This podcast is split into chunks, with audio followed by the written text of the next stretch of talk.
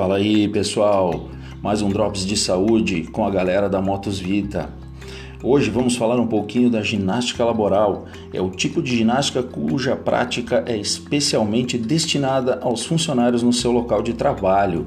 A ginástica laboral, ela nasceu por volta de 1925, lá na Polônia. E hoje vamos falar um pouquinho da ginástica laboral compensatória.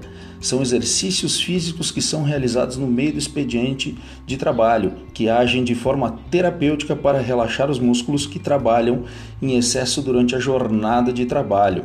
O objetivo dessa ginástica é de compensar os músculos que foram trabalhados em excesso durante a atividade diária, além de interromper a monotonia da rotina. Essa pausa no desempenho do trabalho repetitivo é fundamental para que haja manutenção do ritmo produtivo do trabalhador. Gostou? Quer saber mais? É só acessar nas melhores plataformas o podcast completo da Motos Vita. Valeu!